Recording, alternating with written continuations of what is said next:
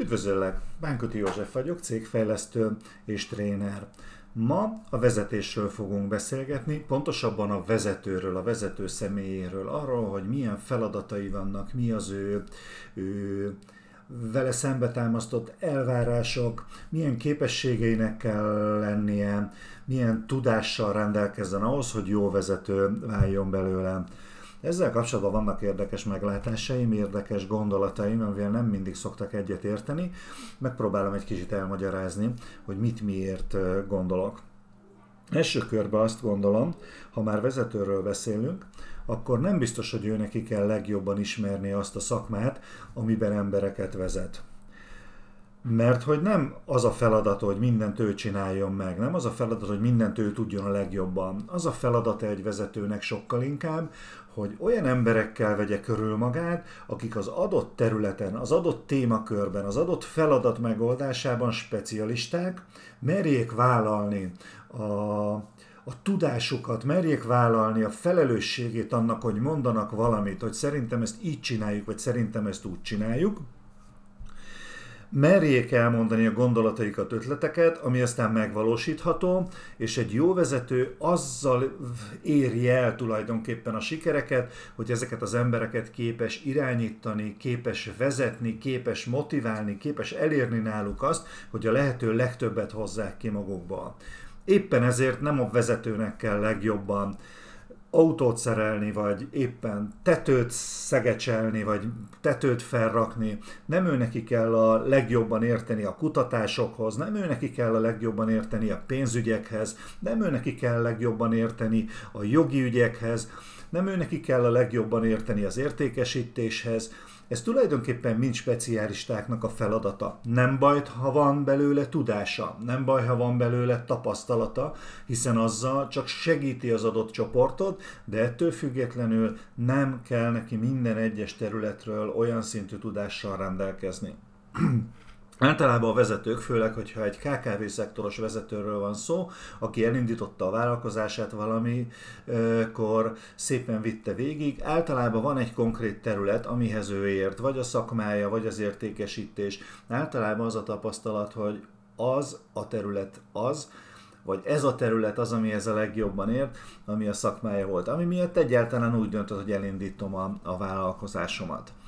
Na de hát egy csomó minden mással is kell, hogy foglalkozzon vezetőként. Nem elég a szakmai ismerete egy bizonyos témakörben, hanem képesnek kell lenni, ahogy az előbb már említettem, olyan emberekkel körülvenni magát, akik specialisták. Az adott terület, amivel megbízták őket, annak a területnek a specialitás, specialistái. Na, szóval, hogy akkor ki is a vezető? A vezető egy olyan személy, aki felelősséget visel a csoportjáért, felelősséget visel azért, hogy kinek milyen utasítást adjon ki, illetve felelősséget visel azért, hogy a dolgok elkészüljenek, megvalósuljanak. Tehát tulajdonképpen a vezető egy utasításokkal járó felelősséget visel, eléri, hogy a dolgok elkészüljenek, megvalósuljanak. Nézzük ezt meg, hogy ez hogy is e, értendő utasításokkal járó felelősséget visel, konkrét és határozott utasításokat kell kiadnia arról, hogy mit kell elvégezni az adott területnek, mit kell elvégezni az adott munkatársnak, mit kell elvégezni az adott csoportnak.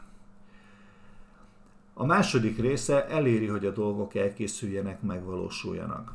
Ebben a definícióban nincsen bent az, hogy ő megcsinálja, hogy ő megvalósítja, eléri, hogy elkészüljön és megvalósuljon.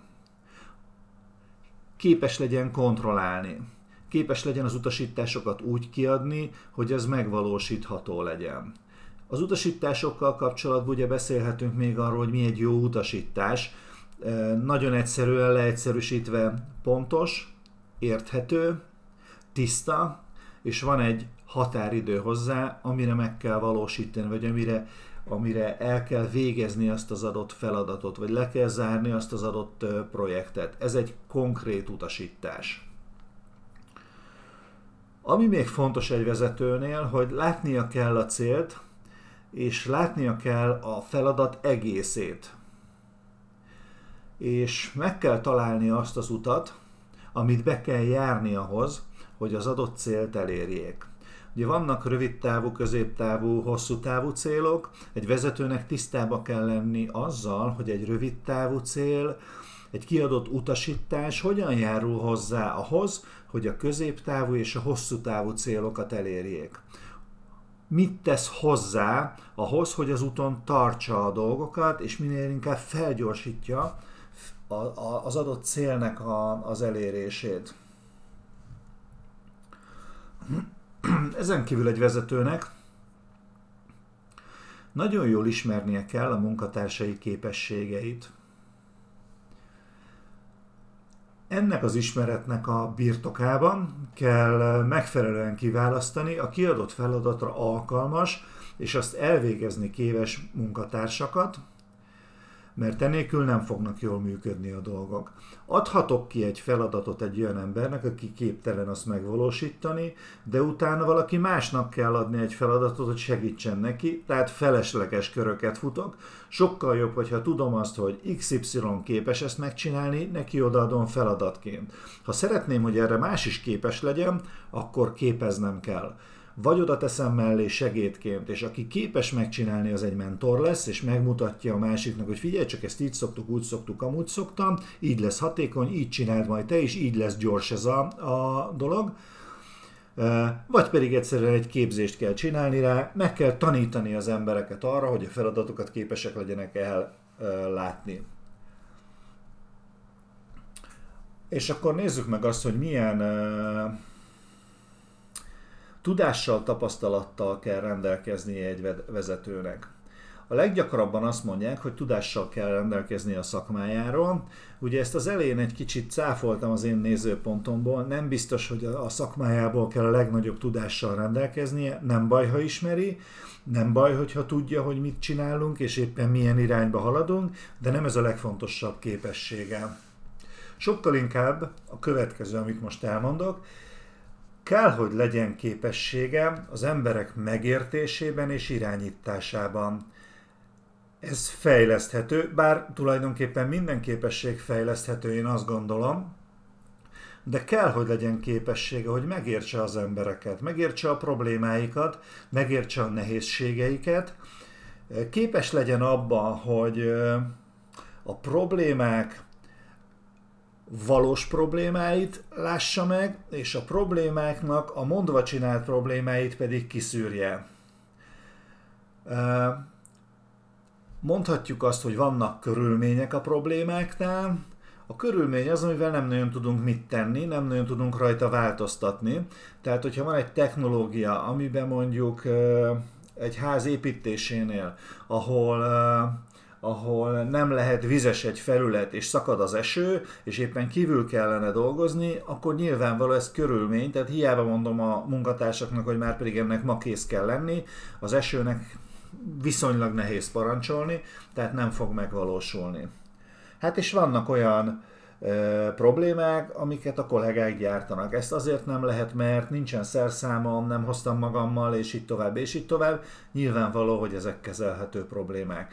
Ezt nagyon jól kell látni, hogy mi az, amit elfogadok, mi az, aminek helyt adok, mi az, ami, ami igaz, és mi az, ami, ami nem.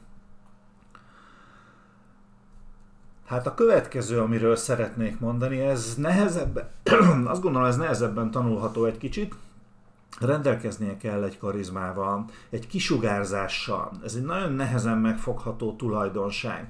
Ez egy nagyon nehezen meghatározható uh, képesség tulajdonképpen, amikor, amikor egy vezető eléri azt, hogy őt vezetőnek tekintsék, elfogadják a véleményét, elfogadják a javaslatait, nyitottak legyenek felé, Hát nagyon nehezen megfogható ez a, a, a dolog. Tulajdonképpen nagyjából az, amikor, amikor hajlandóak követni azt a szemét, aki a vezető nem attól lesz valaki vezető, hogy kap egy névjegykártyát és kiírja a, a mellére, hogy én vagyok a vezető, nem attól lesz vezető, hanem attól, hogy a kollégák elfogadják őt vezetőnek, képesnek tartják arra, hogy ő vezető legyen. És aztán van egy következő még, ami szerintem fontos egy vezetőnél, egy vezetővé válásnak a folyamatában. Tudnia kell viselni a példakép felelősségét. Hiszen egy vezető példakép az alatta levő kollégáknak, egy példakép, aki, akit szeretnének követni, szeretnének úgy viselkedni, szeretnének olyan dolgokat tenni. Egy karizmatikus vezető el tudja érni azt, hogy a kollégái nem azért, mert ő azt mondta, hogy így kell lenni, hanem azért, mert a kollégák jónak tartják az ő viselkedését, felvegyék az ő viselkedési mintáit tulajdonképpen az ő mimikáit, az ő kommunikációját, az ő hozzáállását a dolgokhoz. Ez egy felelősség. Ha azt kérem a kollégáktól, hogy legyenek pontosak, akkor vezetőként nekem is pontosnak kell lenni. Ha azt kérem, hogy írják fel a dolgokat, akkor vezetőként nekem is fel kell írnom, hogy tisztába legyünk vele. Nem az a példamutatás, hogy amit szapa, szabad Jupiternek, nem szabad a kisökörnek. Ezt nagyon sokszor hallottam régebben ezt a mondást. Ez nem igaz. Egy vezetőnek meg kell mutatni, példát kell mutatni. Ez egy nagy felelősség.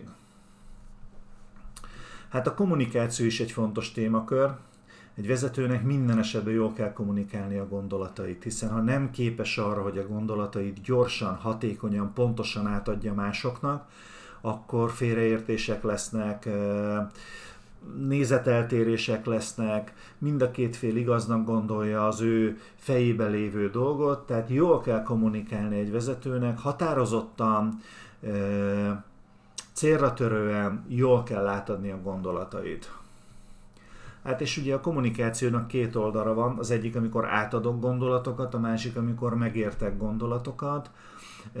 Képesnek kell lenni megérteni mások gondolatait, és képesnek kell lenni arra, hogy megváltoztassa ezeket a gondolatokat, hogyha az nem megfelelő. Nem akarok most belemenni kommunikációs elméletbe, de a lényeg a lényeg, hogy az emberek gondolnak valamit valamiről, ami nem biztos, hogy igaz. De az adott pillanatban a tudásuk, tapasztalatuk alapján azt gondolják, hogy helyes az ő nézőpontjuk. Nem biztos, hogy így van, de neki ez igaz. A vezetőnek képesnek kell lenni megváltoztatni ezeket a, a gondolatokat. Következetesnek kell lenni dicséretek és büntetések kiosztásában. Ez is egy fontos nézőpont, hiszen amikor a kollégák tisztában vannak azzal, hogy mire számíthatnak akkor, hogyha valamit jól csinálnak meg, és mire számíthatnak akkor, hogyha valamit elrontottak, valami nem úgy sikerült, akkor ez mindenféleképpen előre viszi a dolgokat. Dicsérni is tudni kell, ez az, amit sokan elfelejtenek, sokan nem tudnak. Nem tudom elmondani, hányszor hallottam azt, hogy hát de miért dicsérném meg? Hát ez a munkája, ezért vettem fel. Ez így van, de ettől függetlenül, hogyha azt mondom neki, hogy bravo, ez szép munka volt, akkor a fizetése mellé kap egy olyan pluszt, amit nem kap meg máshol, és ezáltal ez egy, ez egy pozitív élmény neki. Tehát nagyon fontos, hogy egy vezető képes legyen dicsérni. Az is fontos, hogy miért dicsér. Tehát, hogyha valami rosszul sikerült és dicsérünk ért, akkor pont az ellenkező hatást váltjuk ki. Tehát képesnek kell lenni dicsérni. És sok mindent lehetne még elmondani a vezetőről. Még egy dolgot szeretnék így a végére, az pedig nem más, mint a kontrollálási képesség. Tehát képes legyen kontrollálni a folyamatokat, képes legyen engedni, vagy éppen beavatkozni, amikor szükséges. Képes legyen arra, hogy lássa, hogy mit, mikor, miért indítottunk el, milyen változásokra van szükség egy adott időtartományon belül, és mikor kell megállítanom azt a folyamatot. Tehát a kontrollképesség mindenféleképpen fontos egy vezetőnél. Sok módszer van arra, hogy hogyan tartsuk fent a kontrollt, sok módszer van arra, hogy hogyan tudjuk elérni azt, hogy ne felejtsük el, hogyha kiadtunk egy utasítást, és azt számon kell kérnünk. Ezekről egy későbbi beszélgetésen majd, majd, majd fogok szót ejteni Én azt gondolom, hogy így a mai napra ennyit terveztem a vezetőről. Napokat lehetne beszélni arról, hogy hogyan lehet egy jó vezető valaki, hogyan lehet képezni. Talán ezek voltak a, a legfontosabbak. Tehát képességek az emberek megértésében, irányításában, karizmatikus legyen, kövessék őt az emberek, viselje és, és tartsa meg a példakép felelősségét, jól kommunikálja a gondolatait, legyen képes meg, meg másokat, és legyen képes megváltoztatni másoknak a gondolatait, legyen következetes a dicséretek és a büntetések kiosztásában, és folyamatosan képes legyen kontrollálni a körülötte levő területet, a körülötte levő munkatársakat, a körülötte levő munkákat. Ez egy jó vezető alap tulajdonsági, vagy alap